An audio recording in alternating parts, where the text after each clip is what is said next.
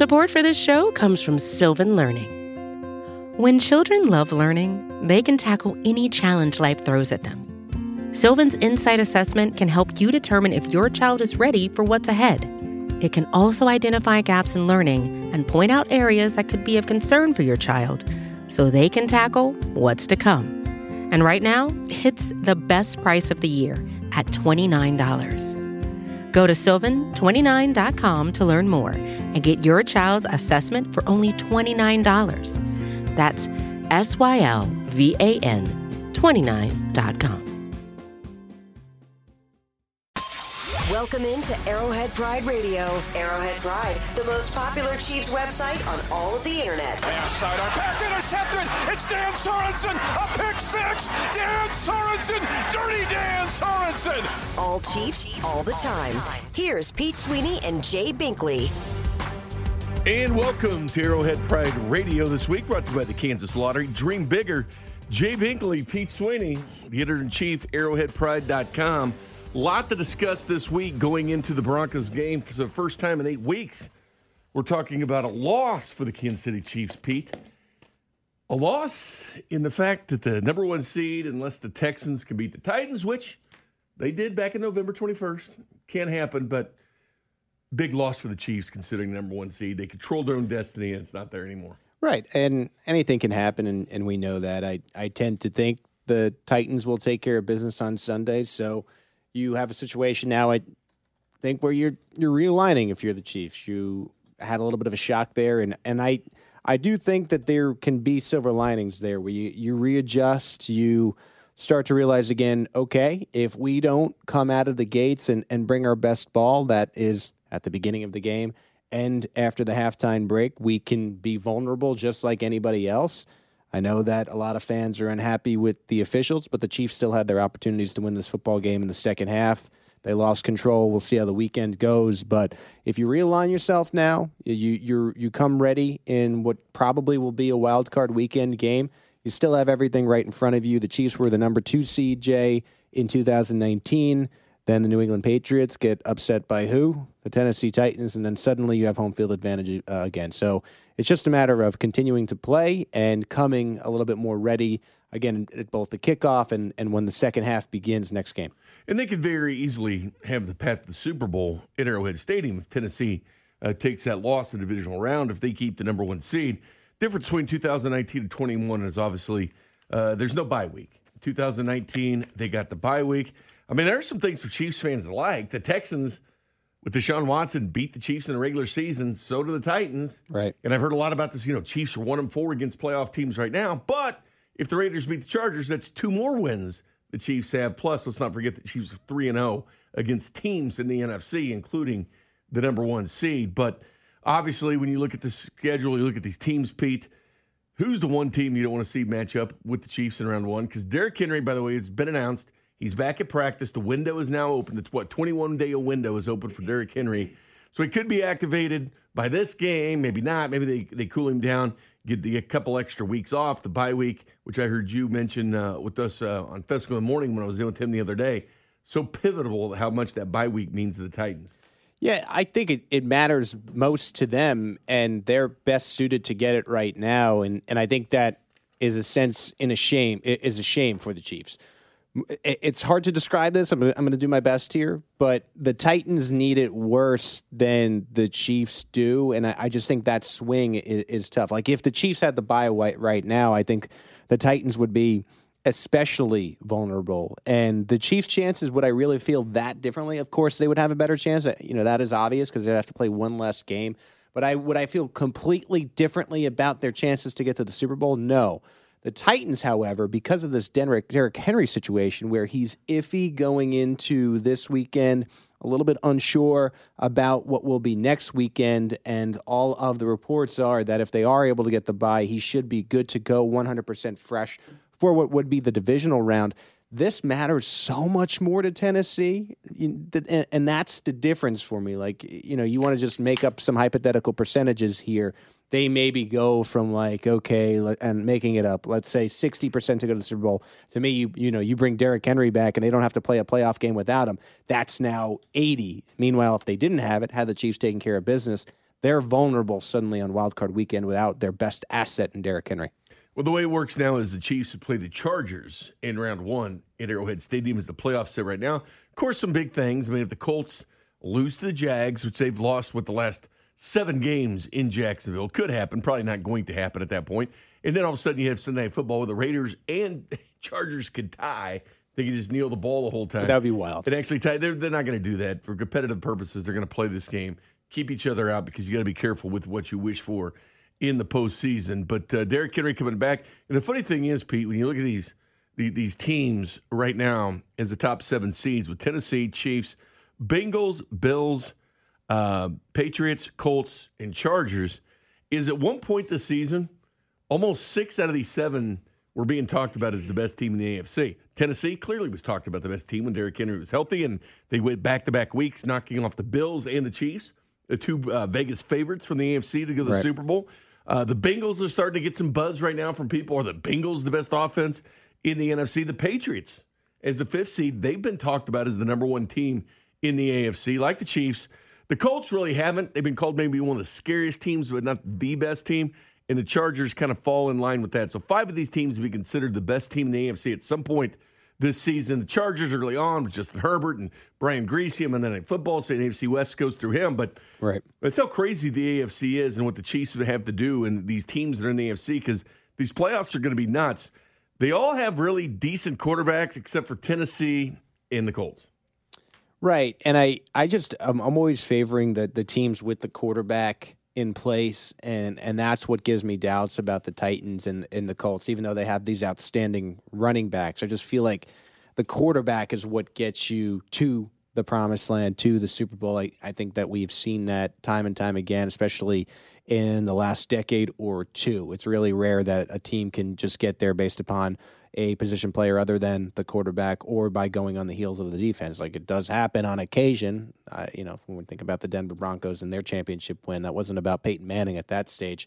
But again, it is it is few and far between. So I think when you're looking at the opponents in the first round, I've said this at the beginning of the week. I, I've been playing around with the playoff picture. It's a it's a fun little thing you can do with ESPN. They have it, and you could the playoff machine. You could kind of see, okay, if this person wins, this is who will play here, and and from what I've seen, and and if you put in the the favorable matchups, and then you get to what is Sunday night football, the winner is it, it changes the seeding a bit. So the Raiders, it seems like if they win and the obvious teams also win, the favored teams, they might jump up to the sixth seed.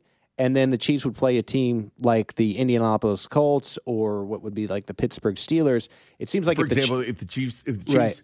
the Raiders win, at this point, the Raiders are a real possibility for the seventh seed at that point. yeah, and or they could jump up to the Or excuse me, the Colts. Right, exactly. So because the the Raiders would jump up to the six, it seems like in, as I'm playing with this thing again, it, it's random. But as I'm playing with this this thing, it seems like if the Chargers win, they would pretty much be locked in to the seven, and you would get a two seven matchup. But the scenarios are endless right now, just because you're you're not locked even up into the first seed, and we do expect, and I know that you know there's a lot of um, superstitious Chiefs fans out there that saying don't say it, but like the Chiefs should beat the Broncos, and so you, you're going to have a lot of scenarios in the AFC on Sunday where it can go in a lot of different ways.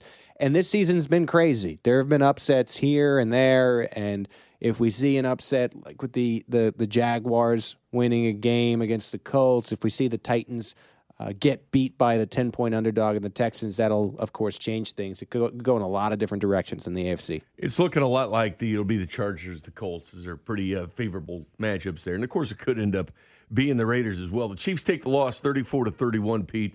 And if you're the Bengals, yeah, it's a it's a big win for them. These teams that beat the Chiefs it becomes a big win that they beat the Kansas City Chiefs. So a lot like early in the season, the Ravens did it, the Bills did it, and the Chargers did it. They- Same thing now because Chiefs were on a roll and lost to the Bengals. A good test for them, but in the back of their mind, just like Joe Burrow said at the end of the game, well, we got lucky a few times. Well, they did. So if you're the Bengals, and you look at the game and you look at the this the the officiating outcome, which by the way, if you do look deep into that, it did affect the game maybe sixty percent as far as the equation to win or losing. And clearly that was the case. We'll talk about the third and twenty-seven player in a second, but the officiating, you know, Mike Pereira from um, from Fox, the head officiating guy, was a VP of officiating in the NFL talked about the Chiefs and how if he's Andy Reid, he would have been mad going back and watching that game. And I'm sure the league has gotten clips from the Chiefs and uh, a nice little uh, write up from the Kansas City Chiefs as well. But if you're the Bengals, you understand that situation. And there was a couple calls if they didn't go the Bengals' way. Zac Taylor, people are looking at him like, wait, how'd you blow that game or how'd you lose that game? Now all of a sudden he's a genius. You go from dunce to genius just like that if you're Zac Taylor. Right, right. And I I think you know, just like I said, the Chiefs can go in two directions where you let this impact your season and how you play moving forward and into the postseason. And and you, you know, you look at the Bengals. This is a tale of two ways this can go for them as well. I, I think the Bengals could look at this and say, okay, we can beat anyone. Let's refocus here and let's let's let's make some damage and let's do some damage in, in the postseason or they could be satisfied with winning the the division. I, I talked about this on the drive, but man, in, in 2013 and 2015, where the Chiefs were making the postseason, that was pretty exciting, you know, and and it, it felt like wow, you know, we're so happy to have playoff football back in Kansas City. There's got to be that type of feeling in Cincinnati right now. But I, I think they can play with anyone in the AFC. The parity is is is stronger than it's ever been. And so you you got to see what happens with them. I think they're they're their momentum took a hit in a sense with this COVID list stuff, with Trey Hendrickson going on the COVID list. Suddenly today, Joe Burrow, if you remember, he had this knee injury at the end of the Chiefs game. He's suddenly not going to play uh, in their game on Sunday, so you're you're starting to wonder, well, how healthy is he? And so I think their momentum took a little bit of a shot. But you, you talk about hot teams going into the playoffs, say they are able to get all these guys back. I think they got to feel pretty good uh, about themselves. It should be a really interesting tournament here, and, and I'm eager to see what happens. And of course, really, I mean, the, the guys, Joe Burrow put up big numbers because of Ja'Marr Chase. Ja'Marr Chase the 266 yards. Chase had no answer for him. And the big thing that a lot of people talking about, of course, it should be talked about, the third and 27. It was one of those plays yeah. that extended uh, the Bengals. Um, this was the rationale from Steve Spagnuolo. He spoke today. You were on the call, um, you know, with, with Spags there earlier. And of course, he was going to be asked that question about third and 27. Here was his response because it was blitz from the Kansas City Chiefs, leaving Zero Ja'Marr blitz, yeah. Chase. What's that? Yeah, man. Leaving him on island. Here's here's his explanation for why that happened. Yeah, uh, hindsight's 2020, right, Adam? Um, right. That's always the case. The thinking was we were addressing that play as a third and six because uh, that was about the, at the 41 yard line, and any additional yardage there is going to make it a field goal for them. It's a tie ball game; don't want to give up a field goal. So the idea was to get an incomplete pass. And again, hindsight's 2020, but um, I think all the guys are comfortable with the trying to get them to punt the football on fourth and 27. It's tough to do. I mean, the game Ja'Marr Chase was happening. Listen, that offensive line is bad. We know that. They've got more sacks. Joe Burrow's taking more sacks than anybody else. Right. And they thought they could I, get to him. But Gambling in that situation wasn't a fan on it because they hadn't proved they could stop Ja'Marr Chase. Right. It it it felt like a, just a complete lack of adjustment all day, and I think that's the proper gripe of Chiefs fans. Some hear that from Spagnuolo and are still not happy, and I can't blame you guys for that. But I, I hear it and I'm saying, okay, like at least that makes a little bit of sense. And and what I mean, Jay, and you could disagree with me if you want. I just think that a lot of times, and, and you hear this in the league all the time, the players appreciate when you're going for the win. And I think that was a decision for the Chiefs to, in a sense, let's control this and go for the win. It did not work out. It was a disaster. But what I mean is, okay, so they wanted to prevent them from being able to even kick a field goal. At the time, it was 31 31. So, in Spagnuolo's mind, Again, wrong decision, but in his mind, he's like, let's get there. Let's make sure they get no yards on this play, as opposed to 20 and kick the field goal. And then you're again continuing to play with fire. If they're able to stop them, they get no yards there. They punt to Patrick Mahomes. Patrick Mahomes doesn't even need to score a damn touchdown. All he needs to do is get Harrison Butker, who has been a lock uh, aside from special te- uh, spe- um, extra points this year. Aside from extra points, he's been a lock when it comes to field goals. So I think what he was saying is, let's go for the win. Let's get it done right now. It was a disaster, but they were trying to go and control the game and get the win, get it into Mahomes' hands get Harrison Butker to at least a 50 yard field goal, and then you're, you're going home with an opportunity to beat the Broncos for home field. Didn't work out, but I appreciated the explanation. Uh, it sucks that they made that decision, quite obviously the wrong one. Plenty more about the Chiefs going forward. We talked to lead analyst Ron Kopp of ArrowheadPride.com. Bottom line is, the Chiefs, despite those early season losses, were in front of it. And everything caught up to them as far as those losses. Will they matter or not? Because we said at the time, will the Ravens lost matter? Will the Bills lost matter? Will the Titans lost matter? Well, Chiefs got in front of it, but it finally caught up to them. But coming up next, we'll talk to Ron Kopp, lead analyst, ArrowheadPride.com, about the Bengals game. We'll look forward to the Broncos and the playoffs next. You're listening to Arrowhead Pride Radio with Pete Sweeney and Jay Binkley. Brought to you by the Kansas Lottery. Dream bigger on your official broadcast partner of the Kansas City Chiefs. 610 Sports Radio. Welcome back to Arrowhead Pride Radio, brought to you by the Kansas Lottery. Dream bigger. Jay Binkley, the editor in chief of uh, ArrowheadPride.com. Pete Sweeney, and joining us now, the lead analyst for ArrowheadPride.com, as he joins us each and every week. Ron Kopp at Ron underscore K O P P. What's up, Ron? Happy New Year, fellas. How we doing tonight? Happy New Year to you, Ron. Wish we were talking about uh, different things at this point, that uh, little winning streak and being on a roll, but things caught up to the Chiefs. Those early season losses, one has stood out, and that's been the Titans because well, the Dolphins just absolutely laid down to the Titans last week. Didn't help us out like in 2019, but. Uh, who are you putting the most to blame on? You putting the uh, third and 27, the, the coverage defensively for the Chiefs, all out blitz, or are you putting it on the officials?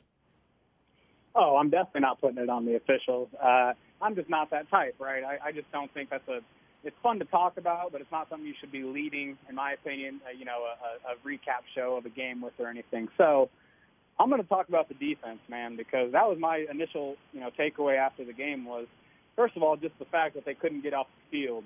You know, six minutes left in the game when the Bengals took over the ball, and not being able to get off the field was pretty inexcusable. And obviously, it all kind of came down to that third and 27. Now you hear you hear everyone kind of complaining. Why are you blitzing on 30, third and 27? Why are you all out blitzing? You know, that's not really my problem with it necessarily, the blitzing part of it. It's just, and you guys have already talked about it a little bit, but it's just Spags not adjusting to take away what the Bengals are doing the best. Right. The only thing the Bengals were doing very good on Sunday was Burrow throwing it up to Ja'Marr Chase. They're just throwing it in his direction. There was nothing really else. You know, Mixon didn't have a great day on the ground. It's not like Tee Higgins had one big play, but that was pretty much it.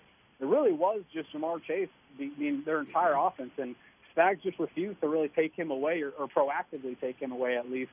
And one thing that I don't think we're talking about enough on that third and 27 and and shout out my my former coach, Coach Qualls, if he's listening. He hit me up on Twitter after the game. We were talking about this, but the fact that you shouldn't be putting your corners in position in, in that in that man coverage position because you could get a penalty on that attempt, right? Because if a penalty gets called on that on a jump ball there, then you get 15 yards as an automatic first down. So not only is it risky in the in the sense that you're just giving a guy one-on-one coverage, you're also putting your corners who who have been getting calls for ticky tack stuff all day in a position to where if, if they grab a little bit, even if they force an incomplete pass, it could be a penalty, and then it's all for naught.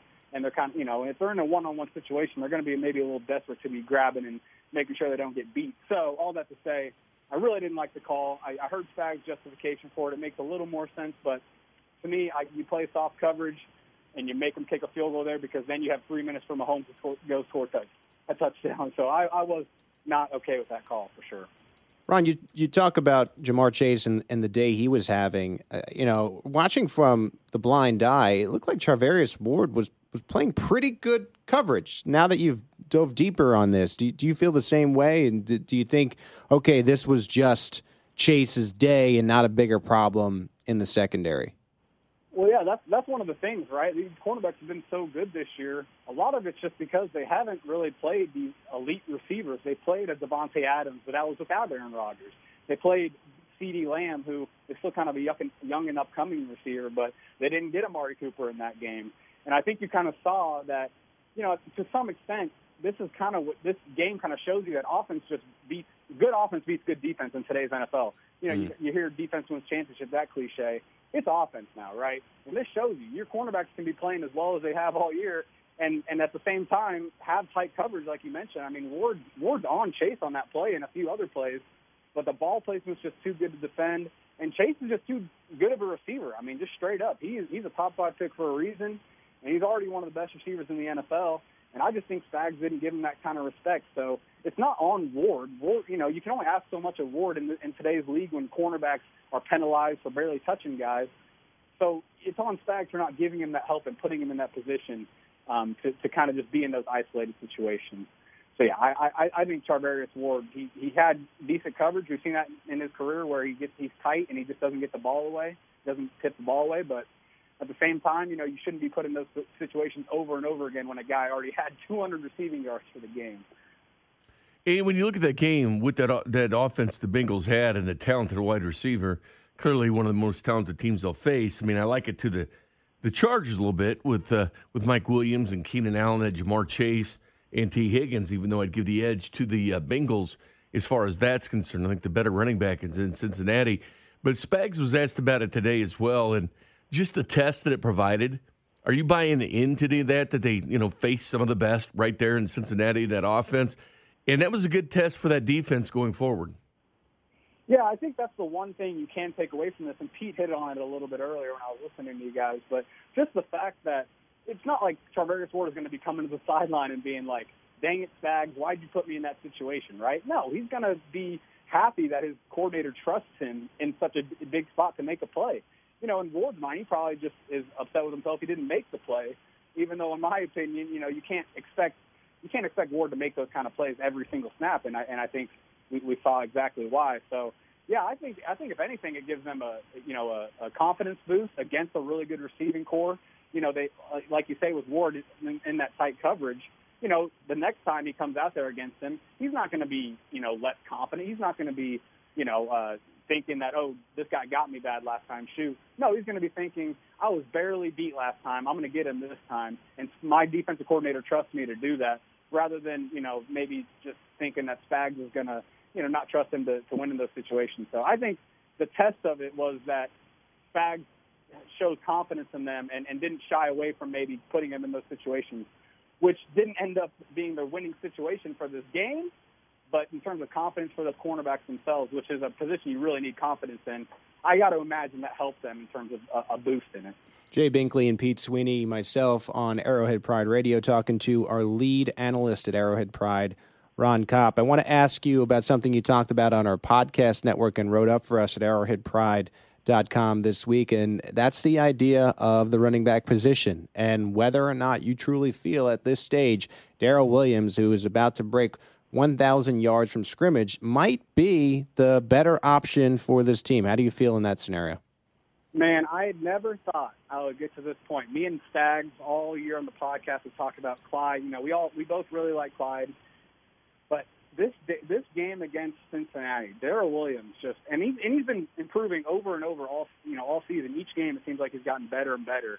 But man, it just seemed like just his change of direction, his wiggle, and then also just how good he is as a receiver. I mean, that's been apparent all year, but it just kind of clicked with me all of a sudden that I would really like to see Darrel Williams get the majority of the touches over Clyde wow. Edwards-Helaire, even when they're all healthy. I'm not saying that means that Williams is the starter and is the only, you know, he's getting 80% of the snaps or anything. No, and, and I think it should be more of a running back by committee.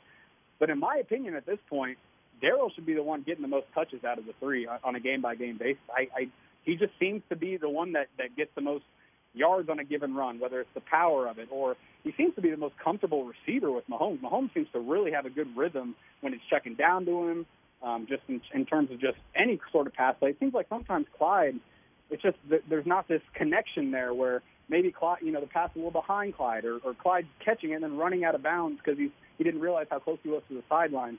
That doesn't happen with Darrel as much. So, you know, I, I like the running back by committee approach, make everyone fresh.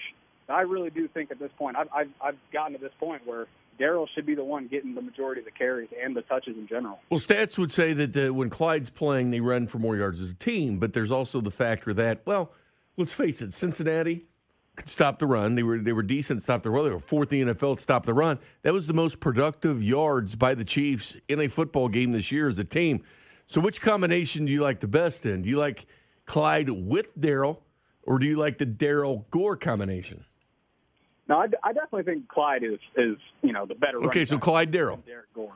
Yeah, absolutely. No, I, I think I think I just like Darrel's ability to pound the rock a little better when you're talking about giving a guy 20 or more carries, and and a guy like Clyde can be more of a change of pace guy. I think they've been doing it the opposite all year, and it hasn't it hasn't been a bad thing, right? I mean, Clyde's been fine when he's healthy. I think one thing that's really hurt him is he just can't get into a rhythm because he keeps getting hurt.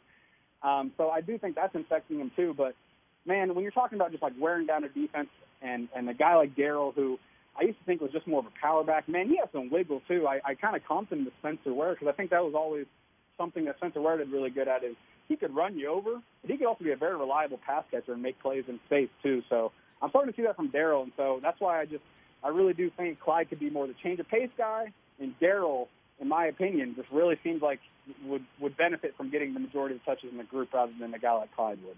Ron, the Chiefs scored 31 points on Sunday, and that, that was the good. The problem was all four touchdowns came in the first half before two punts, and then the field goal. And you wonder, okay, well, maybe what happened after the break? Anything that you could point your finger on that led to the two empty possessions in the second half, and how the Chiefs maybe turned that around quickly? Well, yeah, just first of all, the fact that they only got three possessions in the second half. Right. Now, that's just they had six possessions in the first half. If that tells you anything, I mean that is a, a very low number for a half. And and the crazy part is all three of the drives either ended in Cincinnati territory or right at the 50 yard line, pretty much. And they only got three points out of them. Now, looking at the plays, it just seems like missed opportunities. Kelce drops a second and hmm. nine pass on that second drive, and they can't convert on third and nine. They have to punt. Um, there's a there's a third and two in Cincinnati territory. Then there's a holding call by Andrew Wylie, and then it gets pushed back, and they have to punt from inside Cincinnati territory. And then obviously that that last third down, Mahomes talked about it after the game, but he just he just didn't diagnose the blitz well enough and beat it. Right? He just basically said the the blitz got me, and and they had to settle for a field goal. It just missed execution. I mean, we've been talking about it all year. It just didn't happen for the whole game. It only happened in the second half.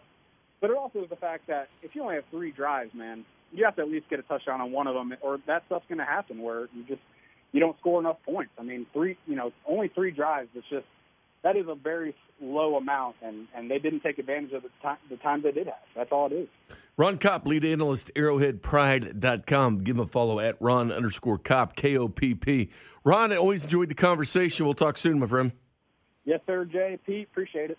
Thank you. There's right. Ron Kopp right there, arrowheadpride.com. Coming up next, there was something that I thought really stood out in, the, in this football game. Pete asked a great question to Andy Reid about that this week. We'll look at that and then some of the. Uh, Maybe Darrel Williams as well. Darrel Williams, another mm. hot topic. But two things, I guess, stand out, not just one. We discuss those next.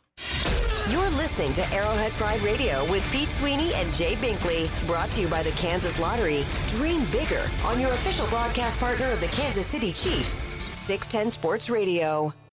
When you need mealtime inspiration, it's worth shopping Kroger, where you'll find over 30,000 mouthwatering choices that excite your inner foodie. And no matter what tasty choice you make, you'll enjoy our everyday low prices, plus extra ways to save, like digital coupons worth over $600 each week. You can also save up to $1 off per gallon at the pump with fuel points. More savings and more inspiring flavors make shopping Kroger worth it every time. Kroger, fresh for everyone. Fuel restrictions apply.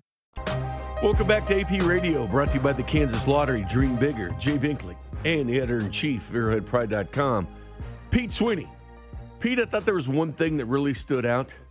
What's I, that? I know my friend uh, Nate Taylor wrote a story on it that uh, stood out to me in this game because there was some concern. Orlando Brown comes out pregame. Yeah. He's back at practice, practicing right now, and all that. So he's he's back, but he wasn't able to play. But Prince Tega, they uh, put him inactive on the game. The Prince. The Prince, your guy. It's your guy, by the way. I like Prince. It's your guy. And Kyle Long inactive for the game. So then Chiefs are okay. Orlando Brown's out.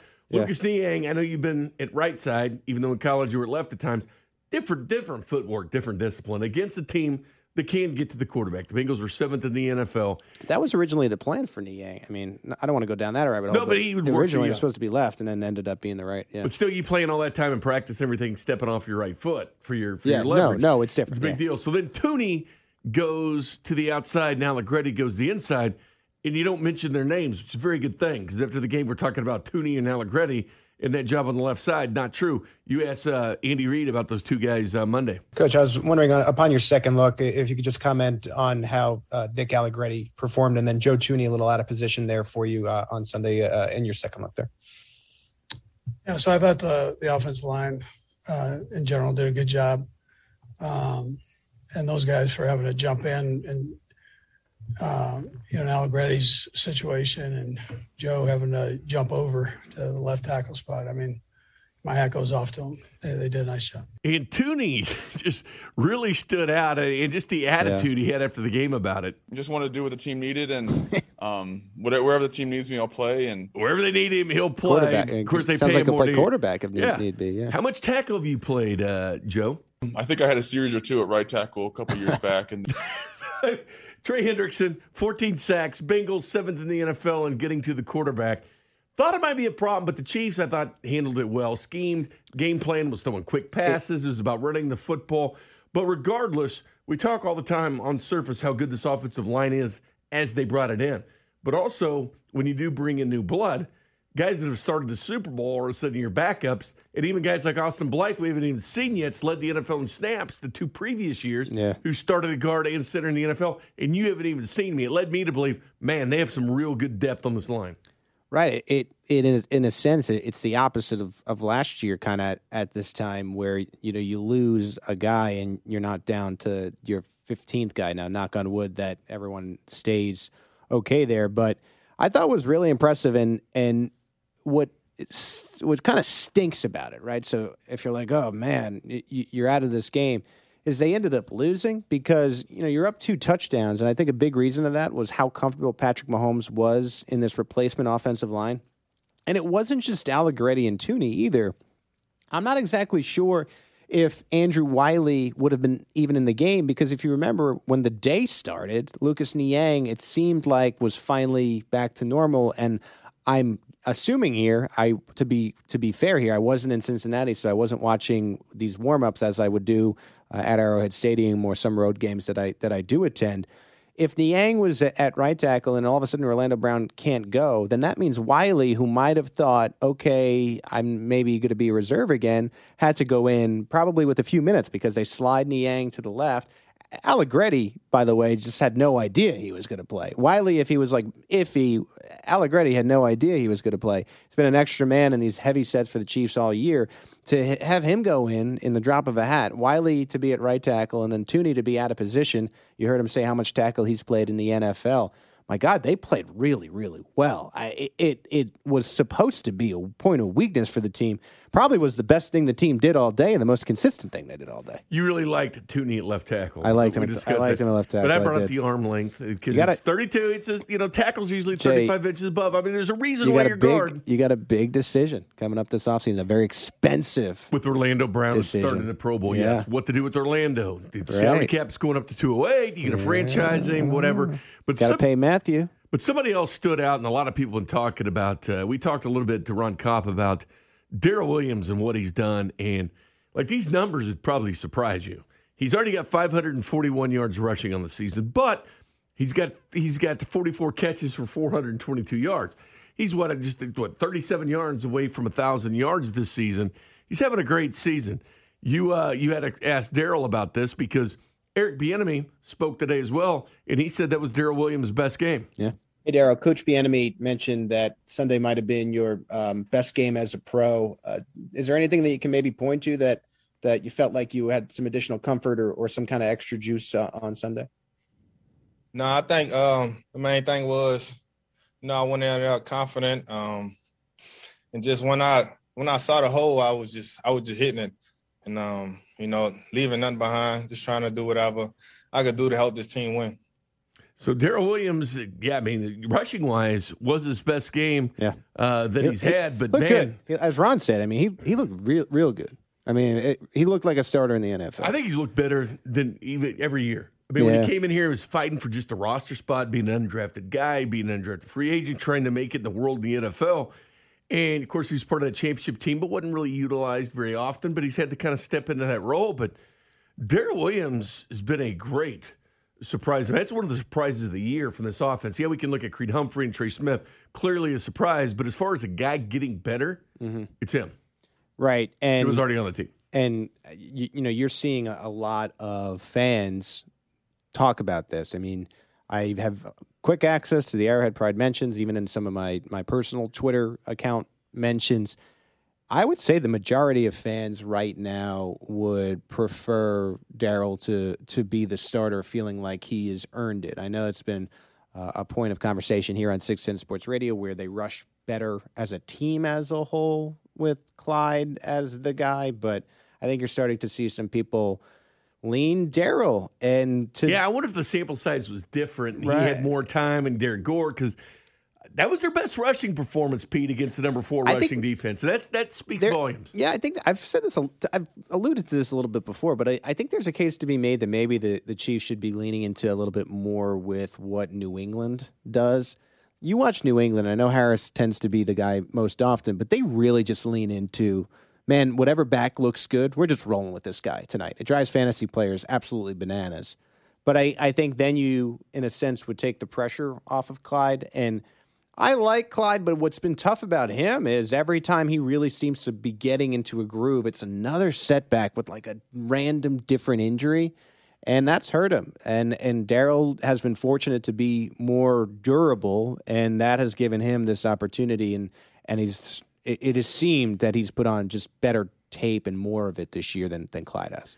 Coming up next on Arrowhead Pride Radio, if you have a question for Pete, hashtag Ask Pete, Jay Southland Tow Service, 913 576 7610. And we'll talk about Mahomes for a second. It was the AFC Player of the Month Yeah. in December. A lot of questions this week to him about a personal growth. What's he think he's grown more this year? As far as the checkdowns are concerned, I know you asked a question about that to Eric Bieniemy. We discuss that next. You're listening to Arrowhead Pride Radio with Pete Sweeney and Jay Binkley, brought to you by the Kansas Lottery. Dream bigger on your official broadcast partner of the Kansas City Chiefs, 610 Sports Radio.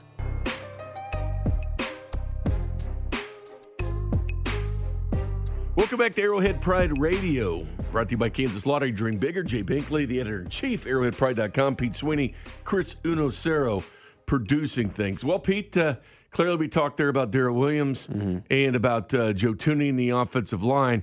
Something else to kind of talk about, too, is Patrick Mahomes. And as far as, you know, your question to him about, you know, putting a consistent game together, because Patrick Mahomes talked about, you know, have they put the A game yet? Have they 100% put everything together? This is what Pat uh, said about that before we talk about him checking down more. But uh, kind of a tale of two halves for the offense on Sunday. You guys had four straight touchdown drives and then sputtered a little bit in the, the second half. Pat has mentioned uh, the challenge right now for the offense being just putting a, a consistent game together. Uh, how do you go about just kind of stressing that to the team, and, and how do you foresee that kind of playing out as you enter this last game and into the playoffs? Well, you keep stressing fundamentals. We want to make sure that our guys understand the little things that it takes to help us to be the best team that we can possibly be. Uh, at times we're clicking and doing certain things, and at times we're not. So we got to go back always to ground zero. And that's the purpose of why we practice. We stressed that yesterday, and that was a big vocal point as well today. Fundamentals and just making sure we're detailing all the details. So looking at the details going forward in that direction, Patrick Mahomes even even said uh, this. I still think we can be better. Uh, I still think we've played great halves or great couple quarters. We haven't played that great full game yet. Um, so I think that'll be something that we'll continue to work on. You want to be the best going into the playoffs. The, and I think offensively we've gotten better and better as the season's gone on. Um, and uh, we've we've played against a lot of different defenses, so we'll be ready for anything coming into this last week and into the playoffs. Do you feel he's seen just about everything? It seems to me he has. And I know he still he went deep against the Bengals. Still, uh, Tyreek Hill dropped a 65 yarder, so they have opened things Well- up. They were slowed down in the second half. I get it, three points. They only had three drives. At this stage, it is apparent to me that he's gotten more comfortable with the deeper coverages that he has seen. And the comfort is there, I think, in the pocket. We just talked about how well the offensive line played. And I think you're seeing even him when he's with reserves, he's a lot more comfortable.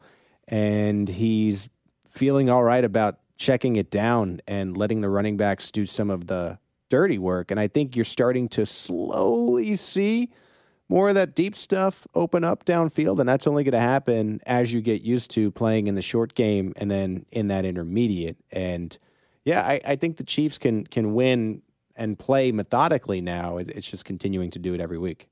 Yeah, so so he's checking down. He's making this offense. He's seen everything he's seen, which yeah, it does kind of make me wonder. Like, the one thing Joe Burrow does is like what a lot of Patrick's done in his career, and that's throwing it deep. Mhm. The Tyreek Hill, those long, you know, forty yard touchdowns. Burrow leads the NFL double in forty yard touchdown scores, and it's like I wonder if the Chiefs would apply some of the things that they're doing to pat other teams to Joe Burrow in that game because that would have been the time to do it. Right, right, and and that I I think is what remains so baffling about the play, and it's it's the play that you're going to talk about for a while, especially if things don't work out for the Chiefs in the playoffs. Is that is that third and twenty seven? It was a little bit far as through the trees. I think we can admit that where a guy was just beating you up, and the cornerbacks needed extra help. I mean, we talked around Kopp about how well Ward was even playing Chase. It just didn't matter. It, it's one of those scenarios where, I mean, we've seen it on the other side in Kansas City, where other teams are trying to double and bracket Travis, and what is he doing? He, you know, there's been games where he just runs every, over everybody. It doesn't really matter, and it was one of those type of days for for Chase, and the Chiefs just didn't adjust to that. Vic Fangio, the uh, head coach of the Denver Broncos, uh, had his press conference, one of his press conferences today. And of course, the questions always coming up. They, the Chiefs have won the last 12 games against the Broncos. It, it was it time for Vic to end this streak? No, obviously, we look at it. It's the last time we played them here, and it was fairly recent. So obviously, it's part of our study, getting ready for this game. And, you know, you can't recreate the wheel every time you play somebody a second time. Do you do some things tweak here and there different a little bit? Yeah. But, you know, you've got your system, your defense, and you've got to go out and operate it. Patrick Mahomes did have his lowest what quarterback rating of the season, 57 yep. against the Denver Broncos. Yeah. Fangio, you know, as much as I say about him as a head coach, as a leader from the offense, his defenses do play well. And I know they didn't beat the game; they can't, they can't score. That's their problem. But defending Patrick Mahomes they did, but they, you know, Patrick Surtain might not play. Mm. I mean, hmm. they're banged up in the secondary. That's got to be a concern for them.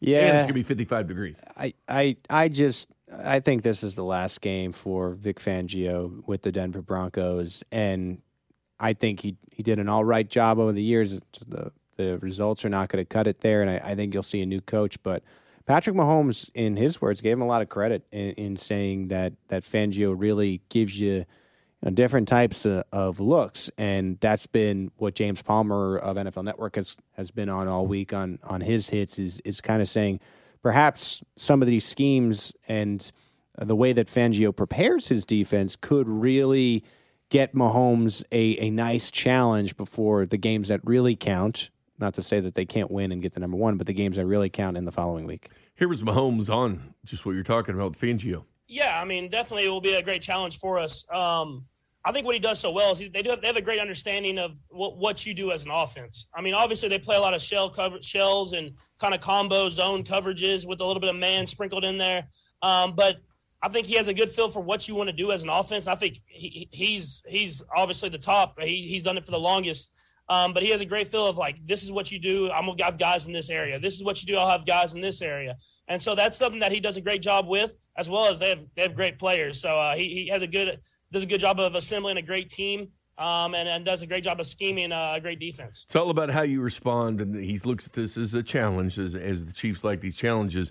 But Pete, the bottom line is, you know, the Chiefs now looks like going to have to play three playoff games, not two, and get to the postseason.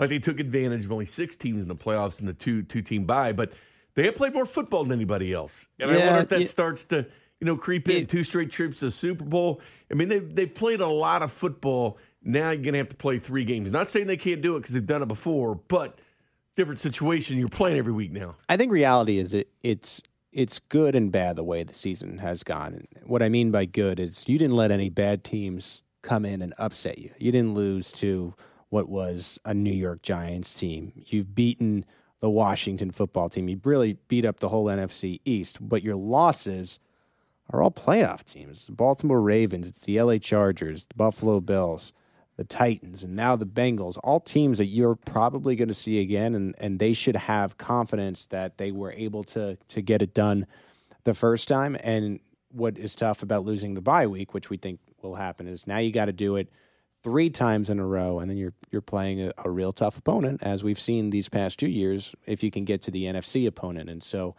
it is, it's going to be a tall task. It, it is a very very interesting year where I think the Chiefs can almost, in a sense, feel like okay, maybe we're getting counted out here for all those reasons, and maybe they're about to to prove everybody wrong and get back to a third straight Super Bowl. And that's why it's going to be fun to watch over the next next month. You know, they're playing one of the writers, Mark Kiszla, said that you should do a uh, boycott as one of the writers. I don't can't remember. There's been mm-hmm. several out there, and then in, in Jacksonville they're doing the clown out. The clown out. The clown out. Uh, Yeah, I'm just glad we're not with there. that handlebar mustache. And I hate Shad clowns. Khan. I hate clowns, man. It's the number one thing I hate is clowns. See, I really hate. I hate quick them. point on the Jacksonville clown out.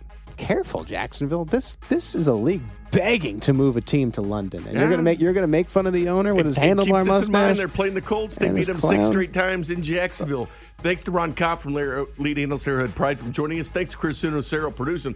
Thank you to Pete Sweeney. All right. What's next? Big night. Game of watching from the